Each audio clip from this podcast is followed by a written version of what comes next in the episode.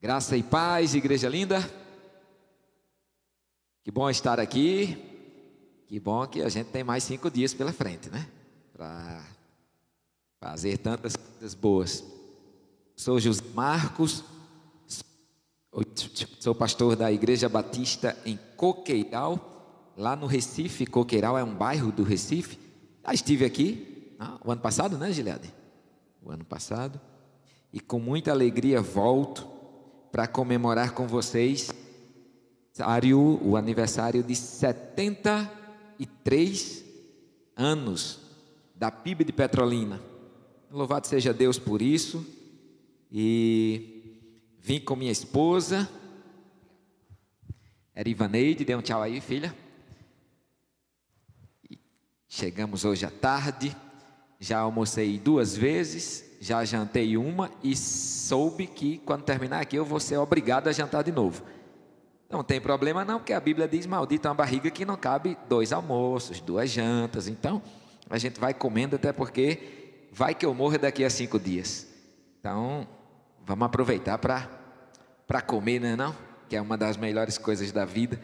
Feliz por estar aqui, estarei, com, estarei, estarei junto com vocês até o domingo em que a gente vai poder desenvolver esse tema tão precioso que parece que vocês estavam adivinhando que a gente ia ter uma pandemia e esse tema é muito pertinente para isso. Quero agradecer a acolhida, quero pedir que vocês abram em Josué, capítulo 24, e a partir de Josué, nós vamos meditar alguns minutos, porque depois a gente vai ter outras coisas muito interessantes ainda hoje e espero muito que o Senhor fale muito aos nossos corações, tanto para você que está aqui, para mim, quanto para você que está aí em casa, que optou por não estar presente ainda, por diversas razões que nós temos, né? todos nós temos muitas razões para não sair de casa nesses dias, mas graças a Deus por este povo bonito e bom que faz com que a gente esteja aqui e aí ao mesmo tempo, graças a Deus pela tecnologia. Não tinha um tempo menos danoso do ponto de vista de tecnologia para essa pandemia chegar. Graças a Deus pelo WhatsApp, pelo Face, pelo YouTube, por tudo isso. Enquanto eu falei, imagino que você já chegou no texto de Josué e imagino que você já sabe qual é o versículo que eu vou ler.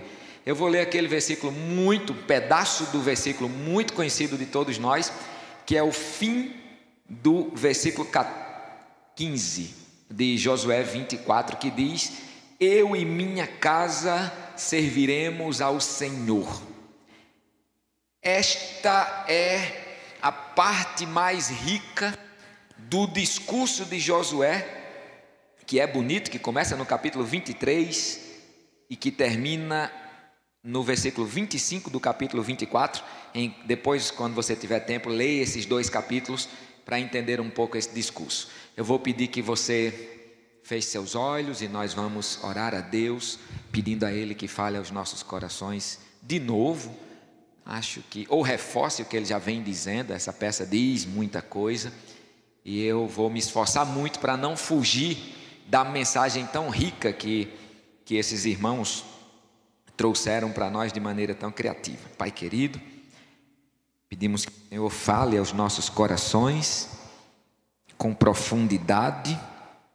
Nós que paramos neste momento, numa sexta-feira agitada, ou em casa, com o celular na mão, em frente à televisão, ou computador, ou aqui, neste lugar especial, nós paramos para ouvir a Sua voz. Então, em nome de Jesus, permaneça falando aos nossos corações. É isso que nós precisamos e te pedimos. Amém e amém. Quando nós lemos esse pedaço de versículo, porém eu e minha casa serviremos ao Senhor, o que vem à nossa mente com naturalidade é: eu vou ser crente, eu vou fazer parte de uma igreja evangélica porque agora eu e minha casa nós vamos servir ao Senhor, e eu vou com meu marido, eu vou com minha esposa, eu vou com meus filhos e vou educar meus filhos na casa do Senhor, que é um conceito que a gente tem para a igreja, e por aí vai. Na cabeça de quase todo mundo, o porém eu e minha casa serviremos ao Senhor está ligado a este arranjo da religião que nós aderimos a ele. Seja esse arranjo evangélico, seja outro que a gente julgue que é um canal para que sirvamos ao Senhor. Esse texto que começa no capítulo 23, mas que aqui no capítulo 24 diz, no versículo 1: Depois reuniu Josué todas as tribos de Israel em Siquém e chamou os anciãos e por aí vai. Ele é conhecido como a Assembleia de Siquém. Siquém era o nome de uma cidade muito importante nesta época. Vamos fazer um cálculo aqui de cabeça ligeiro. Então nós estamos aqui no ano no ano 1300 antes de Cristo. 1300 antes de Cristo, 1200 e alguma coisa antes de Cristo. E esta cidade era uma das cidades mais importantes daquele novo espaço que depois de 400 e poucos anos o povo que tinha saído de lá, os 72 da casa de Jacó, que depois muda o nome para Israel e dá o nome ao país, volta. E aqui já temos centenas de milhares de pessoas e reunidos em 12 estados, 12 tribos, e Josué já está velho e ele faz uma assembleia. Tipo a gente batista que faz assembleia para decidir coisas. Então ele faz uma assembleia com os líderes daquele povo todo na cidade de Siquém. Então o nome técnico disso é a Assembleia de Siquém. E Josué, ele começa um discurso muito interessante a partir do versículo 2 diz: Então Josué disse ao povo: Assim diz o Senhor Deus de Israel, e por aí vai. O versículo terceiro até o versículo décimo segundo, então do 3 ao 12, Josué vai contar algum, algumas, alguns casos de quando Deus fez interferência e mudou o, a sorte daquele povo. E é interessante que um, dois, três, quatro, cinco, seis casos importantes Josué vai contar a partir do versículo terceiro, quando Deus tira Abraão lá do Oriente e traz mais para perto. No versículo quinto, quando ele levanta Moisés e Arão e manda as dez pragas para o Egito. No versículo sétimo, Josué vai lembrar: Eu vos e, e, os vossos olhos viram o que eu fiz no Egito, se referindo a quando Deus abriu o mar. No versículo oitavo, quando Deus foi colocando o povo mais para perto da terra, e assim vai. E assim vai levantando feito a feito de Deus no processo de 40 e pouquinhos anos de trazer o povo de uma situação de escravidão para uma situação agora de liberdade, numa terra que já tinha gente, e numa terra que já tinha gente com os seus princípios, gente com os seus conceitos, com sua religiosidade, com, com toda uma categoria de jeito de viver, preste atenção nessa expressão que eu estou dizendo agora, jeito de viver que era contraditório ao jeito de viver que Deus esperava para o povo. E interessante que Josué começa aqui, de, termina, quando termina todas essas seis, seis lembranças de seis feitos importantes de Deus nesse tempo, veja o que diz aqui no versículo 12, no finalzinho do versículo 12. E isso aconteceu não com a sua espada, nem com o seu arco. Tudo isso aconteceu, Josué lembrando aos líderes do povo na Assembleia de Siquém.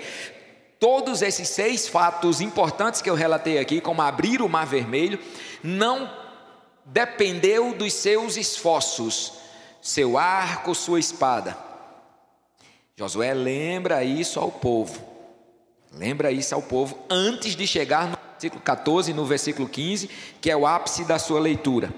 Outra coisa muito interessante é que do versículo 3 ao versículo 12, a gente vai ver a expressão eu se referindo a Deus por 21 vezes. Ou a, a, a palavra eu, ou ocultamente o eu. Quando eu digo eu prometi, ou então quando eu digo prometi, eu estou dizendo que fui eu quem fez. 21 vezes Josué vai lembrar que Deus está dizendo: quem fez vocês chegarem onde vocês chegaram fui eu.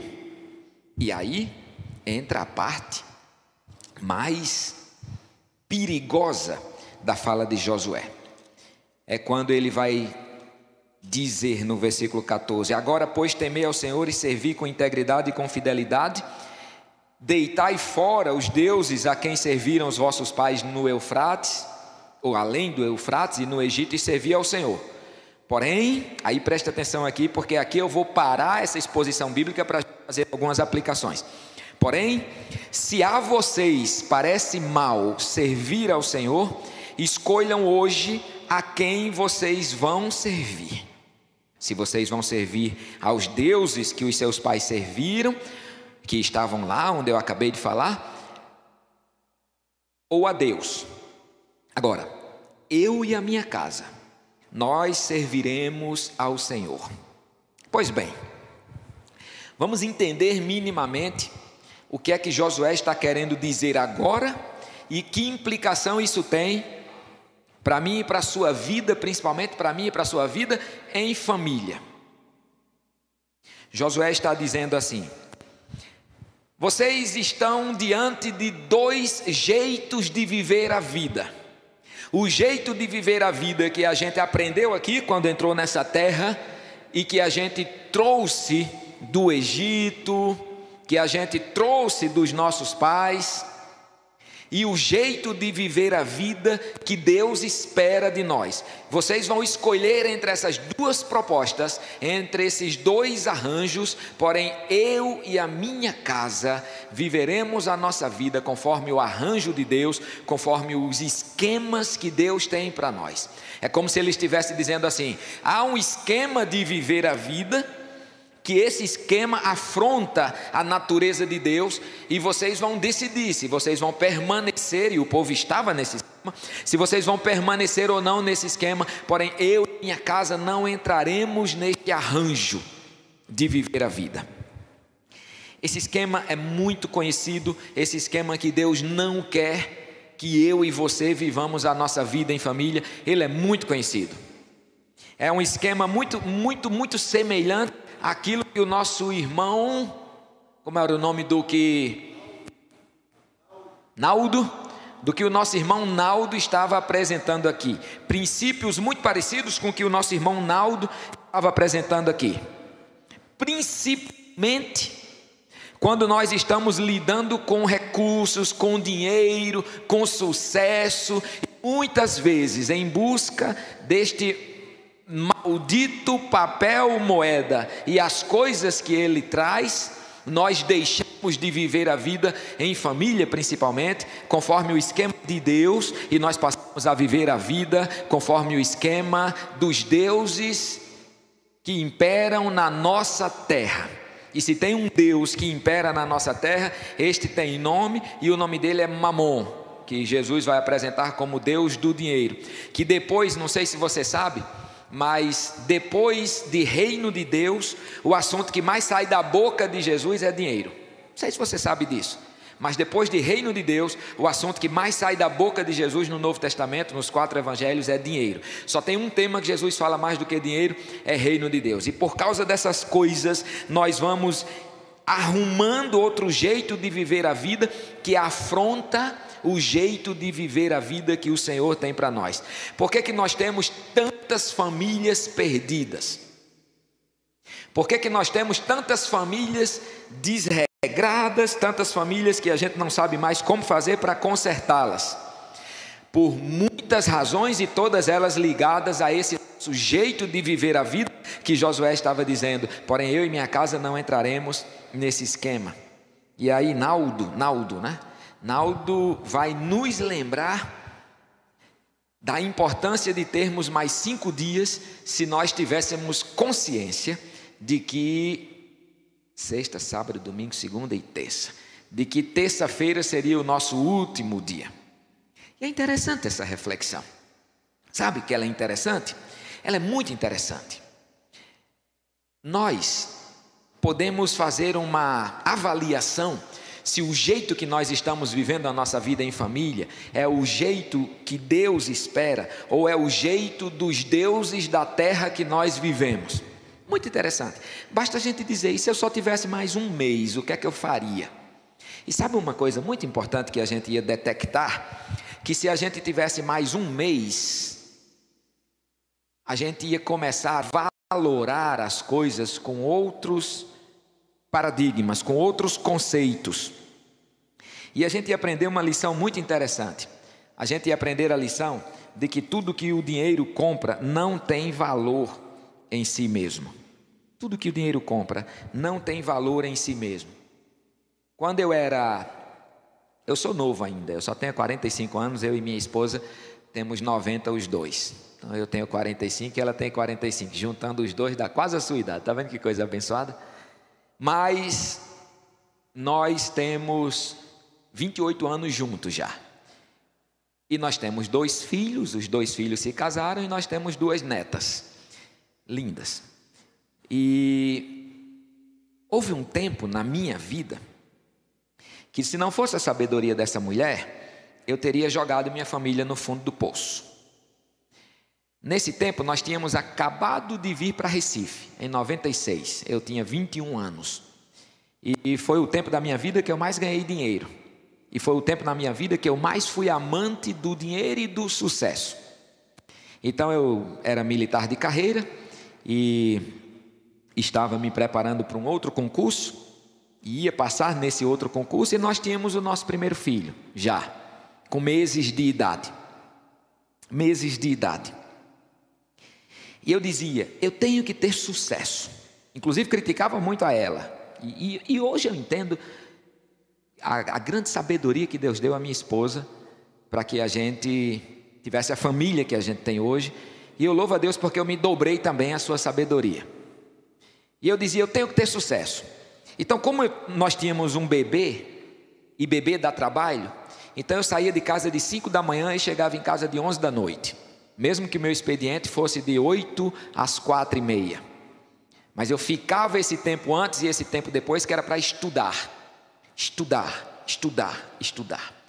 E eu estudava porque eu queria chegar no topo da carreira militar, e eu queria fazer isso para chegar na minha terra e dizer para os meus amigos que que me menosprezavam porque eu só tinha 1,60m, na época eu nem tinha, eu tenho hoje 1,60m com sapato mais alto, eu chego a 1,60m, mas na época eu tinha 1,57m, e eu queria dizer para eles, está vendo aí, aquele que você humilhou, venceu.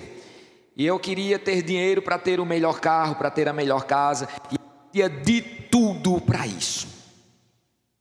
Até que um dia, num domingo, chegou uma pessoa que eu nem conhecia, e ela estava com o nosso filho nos braços, e eu cheguei junto e por coincidência nós dois demos os braços para o nosso filho.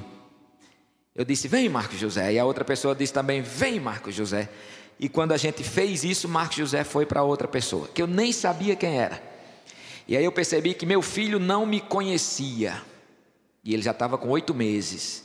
E ele não me conhecia. Porque ele não me via. Eu não tinha tempo para ele. Eu não tinha, eu não tinha dinheiro para sair com minha família, para comer pizza, para engordar um pouquinho, para ir para a praia, para fazer o que a gente pode fazer em família, porque eu tinha que guardar três salários mínimos na poupança todo mês, porque essa era a meta que eu tinha, guardar três salários mínimos todo mês. E eu comecei aos poucos, e graças a Deus cedo, perceber que eu estava entrando num esquema que não nada a ver com a vontade de Deus para a minha vida, para a minha casa, para a minha família. E louvado seja Deus porque a gente foi percebendo isso, e eu principalmente, o mais cedo possível. Hoje, avô de família, graças a Deus, é muito bom ser avô, vixe, é muito bom. Quem é avô aqui sabe o que eu estou dizendo, é muito bom. Eu olho para trás e vejo que as maiores construções da minha vida, em família, não custaram dinheiro. Não custaram dinheiro. E as coisas mais importantes que aconteceram, o dinheiro não podia pagar. Dez, oito anos depois desse caso que eu acabei de falar, Este mesmo filho mais velho, que, que hoje é casado e nos deu uma bela neta, Melinda, ele teve um câncer mortal na cabeça, alojado entre o tronco encefálico e o cerebelo. 80% de possibilidades de morte na cirurgia, e se não morresse na cirurgia, 90% de possibilidades de morte sem sequelas. De sobrevivência sem sequelas, 0,7% de probabilidade ele tinha. Cheguei para o comandante do, do, do, do, Hospital do Exército, em Recife. Ele me levou para a sala dele, ele era evangélico, nós dois nos ajoelhamos e ele disse: Zé Marcos, tudo que a gente puder fazer para o seu filho, a gente vai fazer e você vai escolher. Você quer tratar seu filho em São Paulo? Você quer tratar seu filho fora do país? Você quer tratar seu filho onde? A gente vai conseguir a aeronave para levar seu filho, a gente consegue o que você quiser, a gente vai fazer. E aí a gente foi conversar com a médica, médica do SUS, nosso bendito SUS, bendito SUS, abençoado o Brasil por ter o SUS, mesmo do jeito que é. E ela disse: bem, vocês podem levar até para os Estados Unidos, mas o protocolo do tratamento desse câncer é um só. Na época, rapidinho, a gente chegou a. O plano de saúde, né? Chegou a um milhão de reais de gastos com a cirurgia e com o processo de quimio e radioterapia do nosso filho. Quimio e radioterapia. Rapidinho, a cirurgia custou 200 mil reais. Tinha que ser feita num super hospital, porque tinha um equipamento que fazia a sucção do tumor, e aí a possibilidade dele estourar era menos, e dele morrer era menos, e por aí vai. E as coisas foram andando, andando, andando, andando, e no processo de quimioterapia, chegou um momento que a médica ele estava muito mal, era a penúltima quimioterapia, já tinha nove anos, a gente morou um ano dentro do hospital com ele. A médica chegou e disse: Olha, ele está muito mal, muito mal. E não existe outro procedimento no protocolo a não ser um, uma última droga que ele vai tomar agora. E eu vou aplicar a droga aqui no catéter dele. E eu vou sair. E eu vou deixar vocês dois com ele. Porque se ele não reagir a esta droga, ele morrerá em 20 minutos. Quando você escuta uma coisa dessa, você vê que dinheiro é lixo, que o tempo que gasta em busca de sucesso é lixo, que as grandes instruções e patrimônios que a gente adquire, lixo, que nossas prioridades todas são lixo, tudo vai para a lata do lixo, porque a vida com V maiúsculo é aquilo que faz parte do esquema de Deus, que Josué está dizendo, porém eu e minha casa não seguiremos a este esquema dos deuses dessa terra e dos nossos antepassados, nós seguiremos o esquema de Deus, e o esquema de Deus é o esquema de vida, de amor, de harmonia, e é o esquema onde as coisas que são mais importantes nas nossas vidas, elas vêm direto de Deus. Elas não vêm do nosso suor. Não estou dizendo aqui que quando terminar esse culto a gente vai pedir demissão do nosso emprego e não vai fazer mais nada na vida. Nada com isso que eu estou dizendo. Eu estou dizendo em quem nós vamos depositar a nossa confiança, que é esta frase que gera a matriz da palavra idolatria. E Josué está falando disso. Vocês vão depositar a confiança de vocês em quem? E em tudo que nós depositamos a nossa confiança, que não seja no Deus provedor de tudo, isto é idolatria.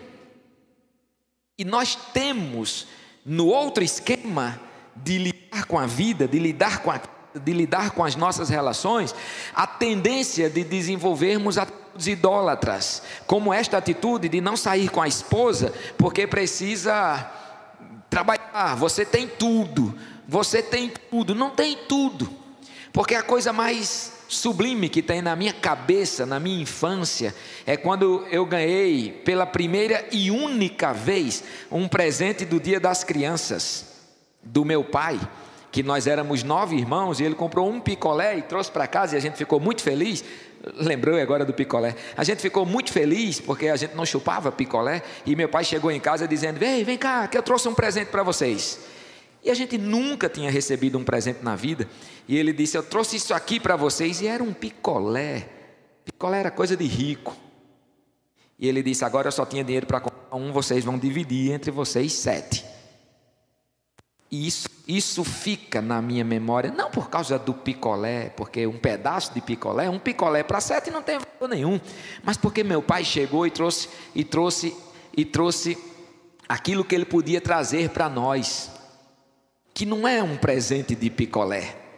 Repare que este produto que custou 50 centavos de hoje, dividido por sete, não dá nem 10 centavos para cada um, dá 7 centavos para cada um não tem valor financeiro em si mesmo, mas isso marca a minha vida de saber que fui criado em extrema, extrema, extrema pobreza, mas louvo a Deus, porque sempre tive na minha casa e na mesa da casa era uma mesa para nove, então os quatro mais velhos comiam nas cadeiras e os cinco mais novos iam para debaixo da mesa, mas sempre tive a presença do meu pai e da minha mãe. O ano passado eu tive honra, a honra de fazer o sepultamento da minha mãe, e na hora da morte eu estava segurando a mão da minha mãe com minha mão direita, a mão do meu pai com minha mão esquerda, e ela morreu exatamente quando o pastor dela disse amém.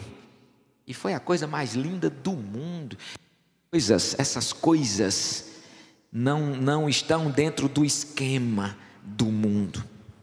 E aí nós temos esse grande desafio de condução das nossas casas.